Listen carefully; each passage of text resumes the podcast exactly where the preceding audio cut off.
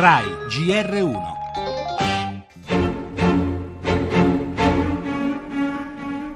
Lui, ingegnere nucleare, informatico, massone. Lei, esperta di finanza, maratoneta, alpinista. Per gli investigatori della Polizia Postale, Giulio Occhionero e la sorella Francesca Maria spiavano i vertici delle istituzioni.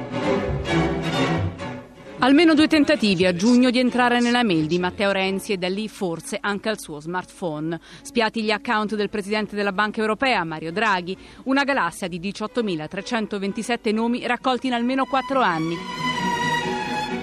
Stiamo parlando di persone ben introdotte nella finanza e che per il lavoro che facevano, cioè procacciamento di affari e consulenze, avessero bisogno e sfruttassero quindi le informazioni che raccoglievano manca capire se eventualmente ci fossero altre persone coinvolte o se quelle informazioni venissero in qualche modo cedute.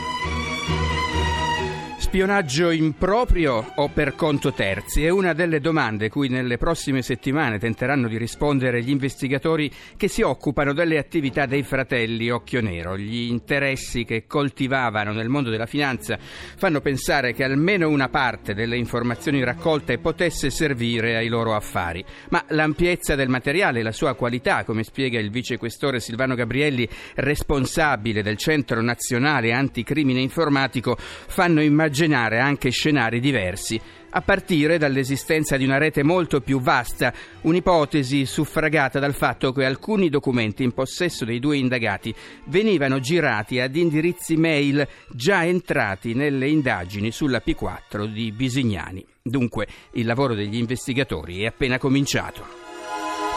Le altre notizie nella notte, l'ultimo discorso di Obama da presidente continuerò a servire la nazione, ha detto tra commozione e ovazioni. La politica, Europarlamento, la marcia indietro di Grillo, i 5 Stelle dopo il no dei liberali tornano dall'anti-europeista Farage. Intanto Di Maio in tv dice siamo pronti a lasciare l'euro. Ancora le banche, Padoan rassicura in Italia non ci sono rischi per il risparmio, torneremo sul maltempo con centinaia di italiani ancora bloccati in Turchia per il freddo freddo. Parleremo anche di Yahoo sulla via del tramonto, una delle prime internet company di successo. La cultura, in arrivo un direttore manager per il Colosseo e il Foro Romano e lo sport, il calcio passa la riforma della FIFA dal 2026.